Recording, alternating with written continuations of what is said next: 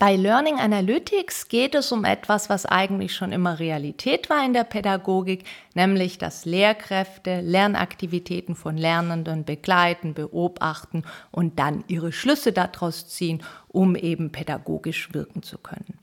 Learning Analytics ähm, ist jetzt so, dass es da nicht einfach nur so ist, dass ähm, die Lehrkräfte das direkt selbst tun, sondern es wird versucht, so viele Daten wie möglich zu sammeln über die Lernaktivitäten, was eben in einem digitalen Kontext besonders gut funktioniert, und diese Daten dann durch eine bestimmte Software auswerten zu lassen und diese Auswertung dann eben zu nutzen, um genauso wie man es vorher quasi manuell gemacht hätte, auch pädagogisch wirken zu können.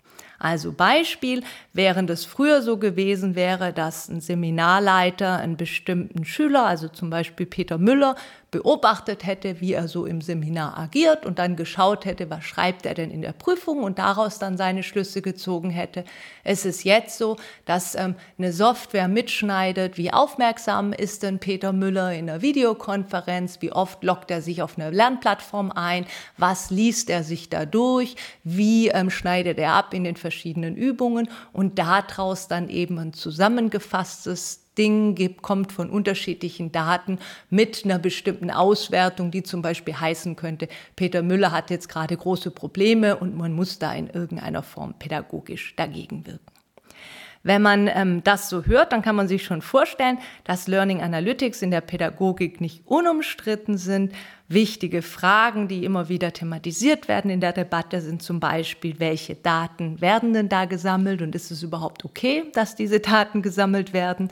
Wie genau funktioniert die Software? Also was ist da reinprogrammiert? Auf was soll die achten? Und ähm, was kommen denn dann da dann für Schlussfolgerungen dabei raus?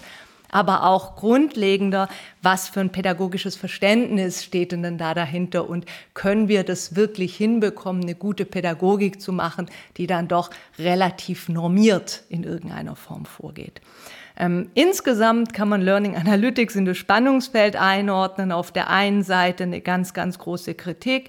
Hilfe, wir führen hier gerade ein total überwachtes Bildungssystem ein. Auf der anderen Seite, ja, das muss man gut gestalten und dann kommen wir zu einer sinnvollen pädagogischen Weiterentwicklung.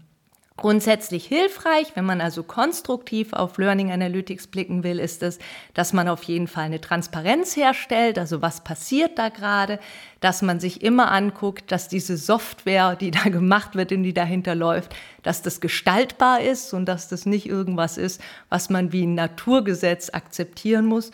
Und dann auch, dass man natürlich den Lernenden eine starke eigene Rolle zubilligen kann, also dass sie selbst entscheiden können sollten, was wird denn da erhoben und ähm, was ziehe ich dann für Schlüsse daraus, wenn ich solche Daten präsentiert bekomme.